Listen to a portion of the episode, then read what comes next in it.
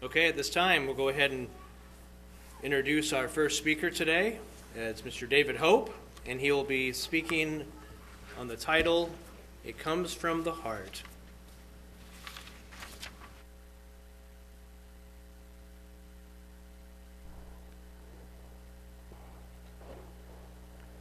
Thank you, Mr. Witt. Good afternoon, everyone. It's always good to talk about the weather when you get started. In Oklahoma, it's a little different today. Some people would say it's a little sultry, but really it's sandy.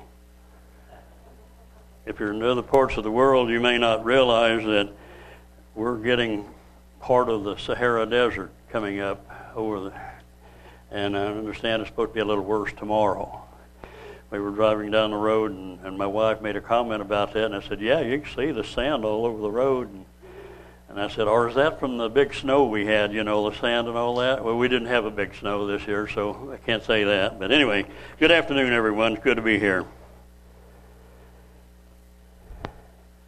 Did I hear right that we're not, have, we're not going to be able to be on the internet today? We're not on? We are on. Oh, good, good. Hi, everyone glad everybody is here.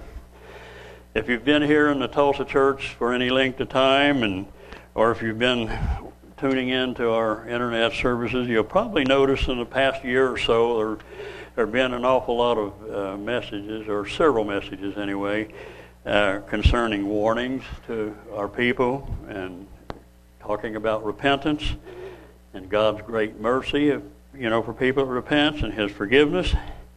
So you know, we've, we've talked about that a lot.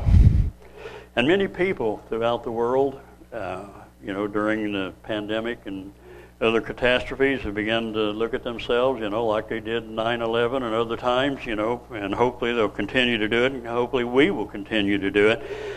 But many people are looking at themselves, have for a long time, but they find it very difficult to overcome. Have you ever gotten that way? A lot of us have a problem sometimes with maybe a nagging problem, a nagging sin that we really would like to overcome. Uh, I've been there. Uh, I'm sure some of you have been. Most of you have been. But even many Christians have the same problem. Uh, many people are discouraged because it just keeps coming back, coming back, and I'll get into some other stuff. But today, I want to show that a big clue, not the only thing, but a big clue to overcoming or not overcoming has to do with the mind. A lot of it has to do up here. Few years ago, I had the opportunity, and I may have, is this like bother anybody? I don't think I need it. Um, I had an opportunity to uh, uh, go to a graduation ceremony of one of my grandchildren out in California. We had three of them that we went out and we rode our motorcycles out. But anyway, um, they have a custom there at this one school that the grandkids went to.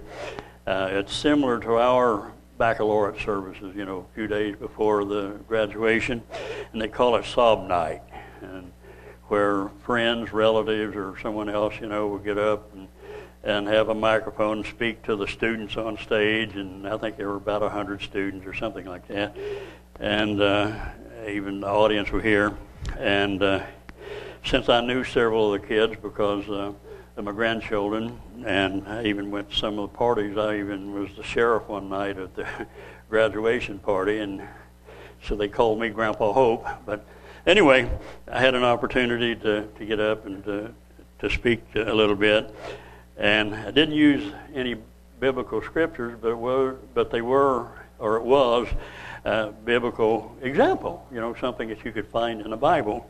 And it's something I may have mentioned it here before, and, and I know a lot of you have, have heard it too. You probably have seen it on the internet and some other things. But, but the story that it is is about the two wolves, and a lot of you have any of y'all heard that? I'm sure you have. Yeah, see some.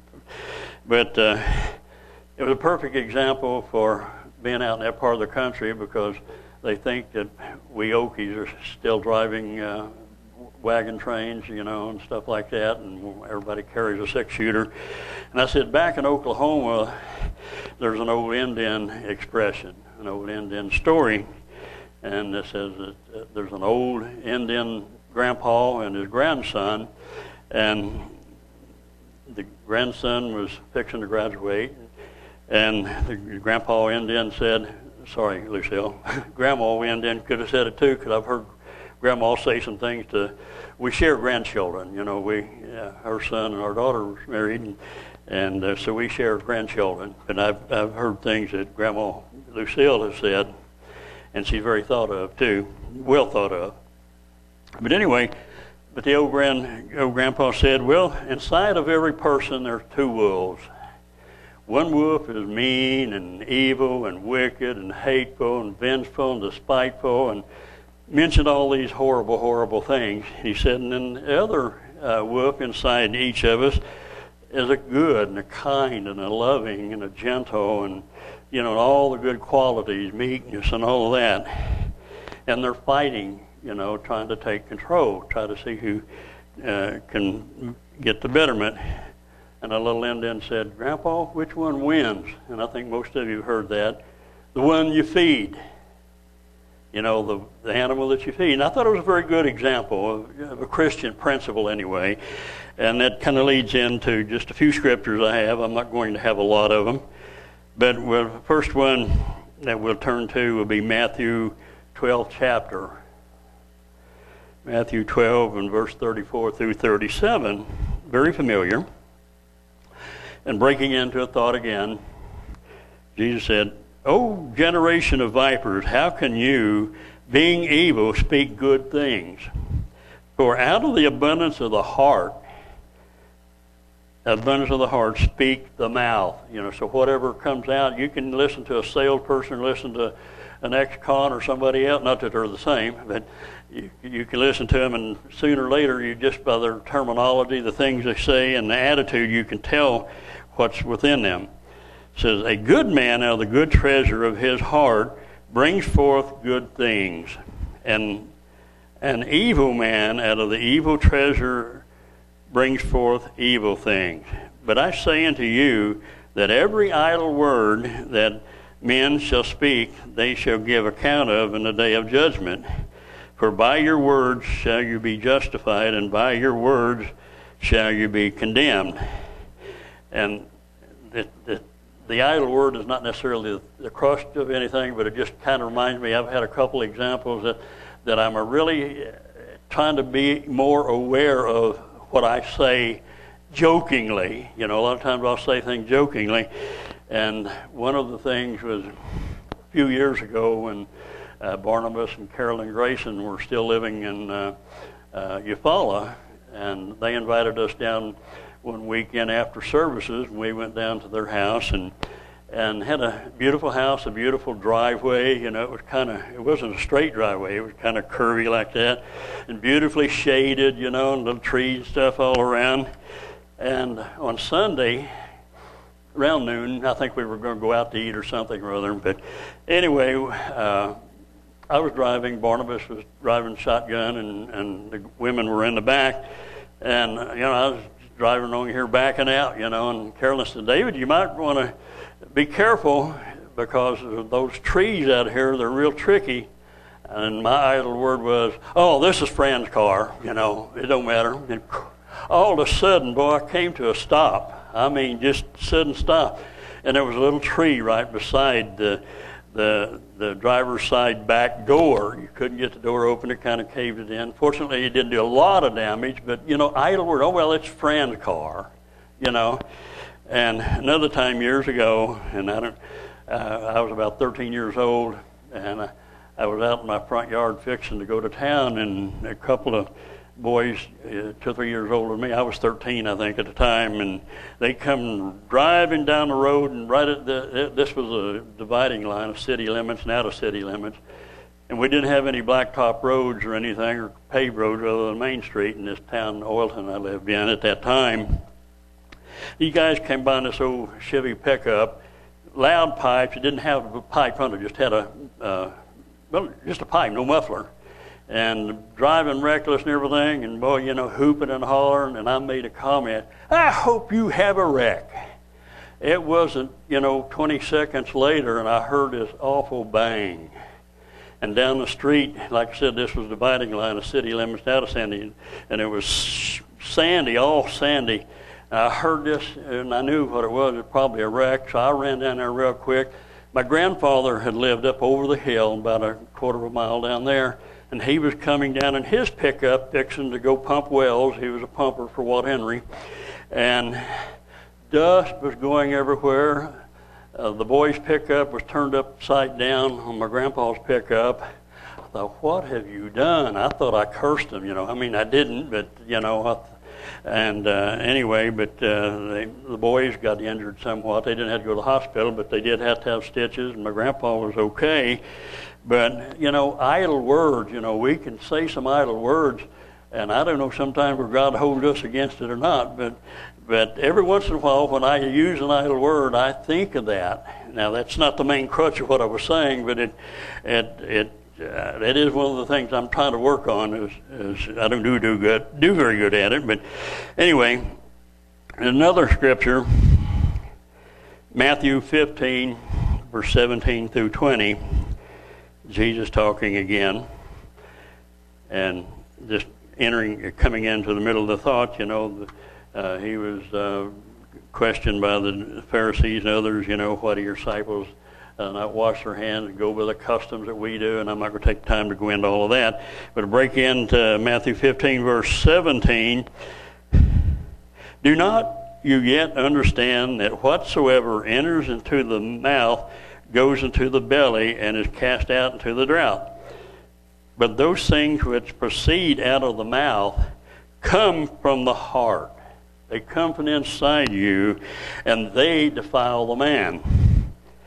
For out of the heart proceeds evil thoughts, murders, adulteries, fornications, thefts, false witnesses, blasphemies, all these things which defile a man, but to eat with unclo- unwashed hands defiles not the man. So we're just kind of getting into that. You know, a lot of the bad things that we do and think and actions that we have, things that we say, come from inside us. You know, they don't come from somebody else unless we repeat it, but uh, they come from in the heart.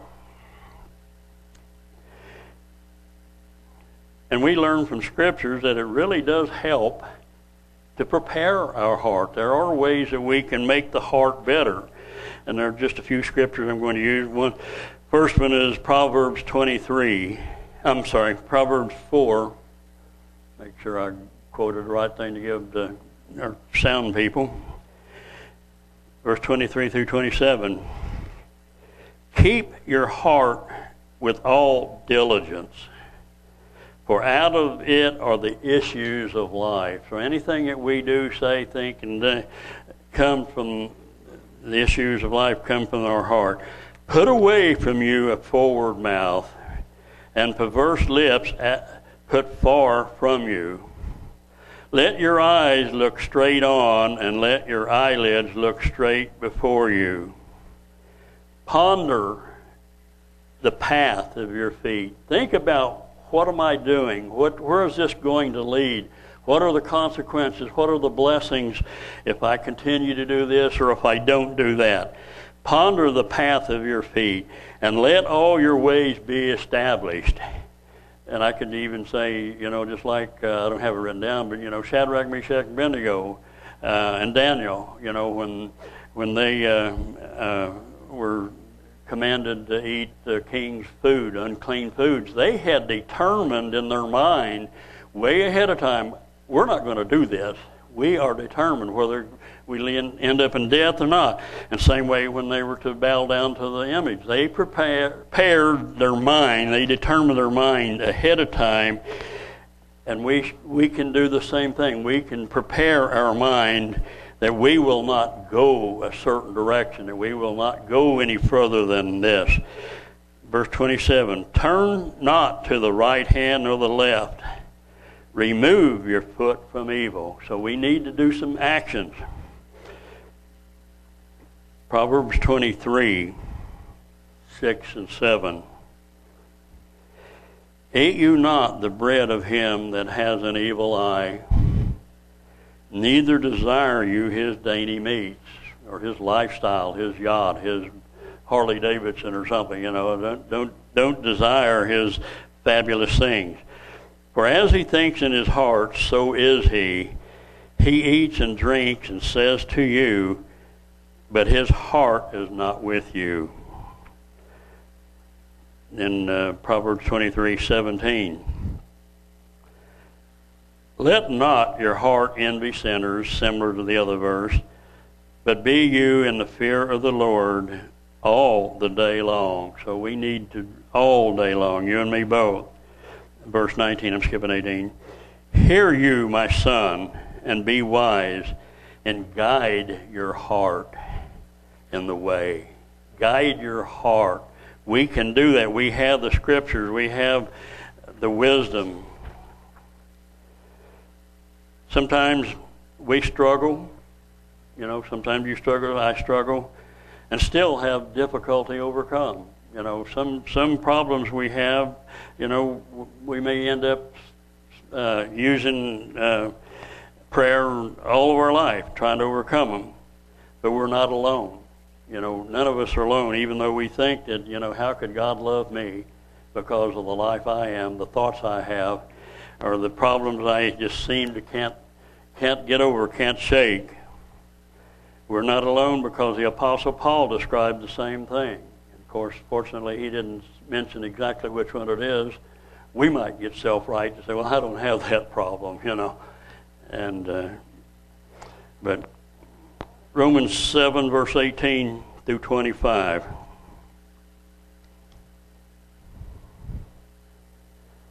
Verse 18 For I know that in me, that is in my flesh, dwells no good thing. Sometimes we think that. For to will is present with me, but how to perform that which is good, I find not. How many times have we said, Man, I slipped again, I slipped again. And if you have a mate, they know about it. and maybe not everything, but, uh, you know, uh, we're, we're still struggling. A lot of times we're still struggling. For the good that I would do, for the good that I would, I do not. You know, I just, just can't quite go that far. But the evil which I would not, you know, I hate it. I hate this attitude. I hate this, whatever it is, this thought. I hate it, but you know, I'm, I'm, it's still there, and I still get angry, or I, whatever the problem is. You know, I don't want to get anything real serious. Uh, you know, you know what your problem is, and I know what mine is. What mine are, not is. Now, if I, verse 20. Now, if I do that, I would not, or what I wouldn't do, it is no more I that do it, but sin that dwells in me. So Paul's kind of uh, uh, making it a little easier to, to fathom if we're still having a problem. I find then a law that when I would do good, evil is present with me. For when I delight in the law of God after the inward man, but I see another law in my members, warring against the law of my mind and bringing me into captivity of the law of sin which is in my members. So there, there are so many things, and some sins are, are a lot harder to do than others. Some people don't have those, and and uh, I made mention here some time ago at one of the Feast of Tabernacles, and and uh, I used a situation because I felt people were judging a particular person pretty harshly because uh, they were sick and they were, you know, in the hospital and they. Uh, and a big cause of it was from from smoking, from nicotine and all that. And some people had never done that, never never had that, and they they just they just couldn't. And I've I've talked to some of them, and some of them just could not realize how can somebody be so weak? You know that's wrong. You know it's bad. How can somebody do that? You know, they just must not be a very good Christian, and they're still coming to church. You know, how can somebody be that way? You know, very self righteous. And anyway, I, I heard some of that, and and it's not my job to correct anybody, but you know, was, since it was kind of prevalent, a lot of people knew. Uh, I brought up a situation that some of us had people in the church, and I didn't mention any names other than myself.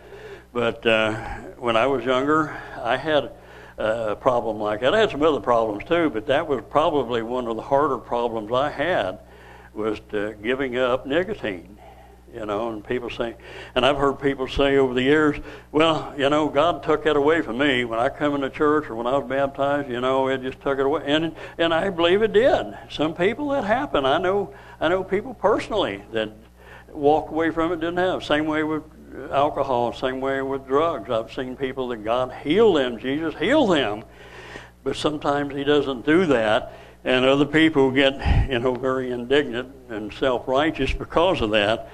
And uh, but I think one reason uh, I can't excuse it. I'm just saying it was it was a hard thing to do a hard thing to overcome. Uh, but I started on tobacco products when I was 11 years old and a friend of mine that had moved into town and uh, they stayed there for about a year or so. And we were buddies, you know. We were 11 years old, and you know how boys are. Did you ever see the show uh, Stand by Me? where a lot of these uh, young teenagers, you know, uh, three or four or five of them, I guess. But anyway, I, I kind of identified with some of them, and I thought, well, that's old Benny, and this is me, that's Valton, and this is another guy, you know. But anyway, um, uh, this guy, and I won't mention his name because uh, he's still alive yet. A lot of my friends are dead now, but uh, anyway, uh, this guy is still alive, and I, and I talked with him not long ago and he got me started on uh, chewing tobacco on some a plug a day's work.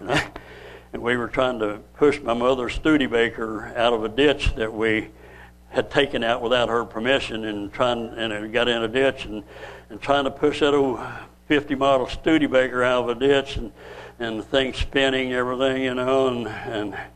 But anyway, and I thought I'll never do that again. Well, I stu- hung around him long enough that you know I got hooked on it and uh, I realized after a while that it was really hard to, to, to get rid of that. And I had a paper route at the time, and I had the whole north end of uh, Oilton from Main Street all the way to, uh, to not the county line, but the city limits. My brother had uh, the south part of town all the way to city limits, and I was, like I said, 11 years old, and I was my own, I was a businessman. But anyway, I would, we had Tulsa Tribune seven days or six days a week, and the Tulsa World on Sunday morning. And I'd get up about two o'clock in the morning and go throw or not throw papers, but stick them in the doors of everybody's house. And I'd get heartburn, you know, from chewing that tobacco. And I would throw a whole package of Beech-Nut away, that string tobacco, throw it away because I thought, man, I can't do this anymore. This this stuff is killing me. And uh, then after going to Sunday school, you know, about 11 o'clock, I would start backtracking all the place and trying to find that package of Beech-Nut. So I realized then that this, this has got a hold of me. And I realized that, you know, when I got older, 15, 16 years old, girls started looking good, you know, that girls didn't like guys that chewed tobacco. So uh, some of the friends I had there in New Mexico uh, smoked. And anyway, but I, I transferred smoking to that, and and I in the early 20s I tried to get off of both of them, and it was hard. I mean, very, very, very hard to do. That's probably physically one of the hardest things I've ever done. But anyway, um, uh, a lot of people don't have that problem. But uh, finally, over years, I've, uh, it was kind of a trial and error, and and uh, once in a great while, just the thought would come by, boy, you know, a cigarette would get good. Or, and, and, and, and even in years, in recent years, you know, somebody would have a, a can of Copenhagen or a Skoal or something. And, and I loved that. I liked the Copenhagen more than I did cigarettes and cigars because you put that in here and boy, I mean, it's just right in here. Here's relaxation. This is better than a tranquilizer for me. And, uh, uh, I, I would still, I could still enjoy that. I don't think it would make me sick, but I know from experience, and I prepared my mind. I put this in my mind, and I thought about it and thought about it, and I thought any time I give just an inkling of a thought that I might do that, I will do it. Just an inkling of a thought. And I and in the same way with a lot of sins. A lot of people have other horrible, horrible sins. And if they give it just an inkling of a thought, you will do it. If you don't set in your mind, I set in my mind this will never happen. I ain't going to do that no more because I know it's going to, what the repercussion is going to be. So anyway, but I, I thank God that, uh, not that He healed me of it, but at least He gives me the strength to stay off of it. And I've been off, you know, for quite a while, and uh, and I I have compassion on anybody that has that, and that's one reason that I hesitated to get onto some of the other drugs, you know. Uh, and I don't know how addictive marijuana and some of the other stuff is. I know pain pills are very addictive. And uh, I don't need another hunger, another habit, another something I have to have. And, uh, and, and you're the same way. I know a lot of you are the same way. Anyway, what is that the scripture that I quit on? Okay. Next one, I guess, is you have to forgive me, I digress and I forget too. 23. Did I read 23? Okay. 24. Oh, wretched man that I am, and oh, senile that I am. Uh, O wretched man that I am, who shall deliver me from this body of death? I thank God through Jesus Christ our Lord. So then, with the mind, I myself serve the, the law of God. You know, we're, we're, we may be failing at something, and I still have problems. I know some of you have problems. I don't know that you do. I'm assuming because I'm average, and, and uh, the Scripture says it all. But anyway, but uh, but with the mind we serve the law of God, but with the flesh, but with the flesh, the law of sin. We're uh, you know this. We're still in the body, and we're always going to have some problems. 2 Corinthians 10, verse 3 through 5.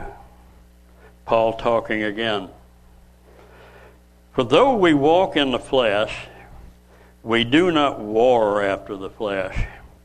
For the weapons of our warfare are not carnal, but mighty through God to the pulling down of strongholds. So, uh, God will give is, is a lot more willing to do stuff than what I have given him credit for. Casting down imaginations, all the thoughts and the, you know, whatever it is, you know, even even I know a lot of people in some of the Christian churches uh, will even uh, get involved. It's it's uh, amazing what percentage of uh, some of even the pastors are involved in and uh, pornography and other things and gambling and have horrible problems. Casting down imaginations, the you know the fantasies, the the the good thoughts about it, and every high thing that exalts itself against the knowledge of God.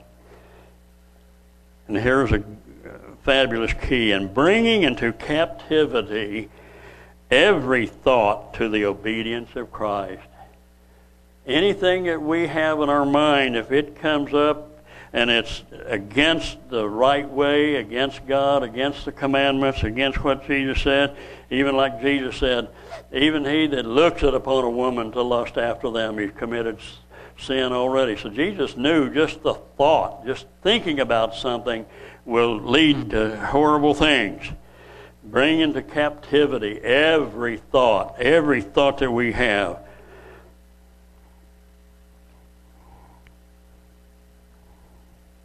Okay.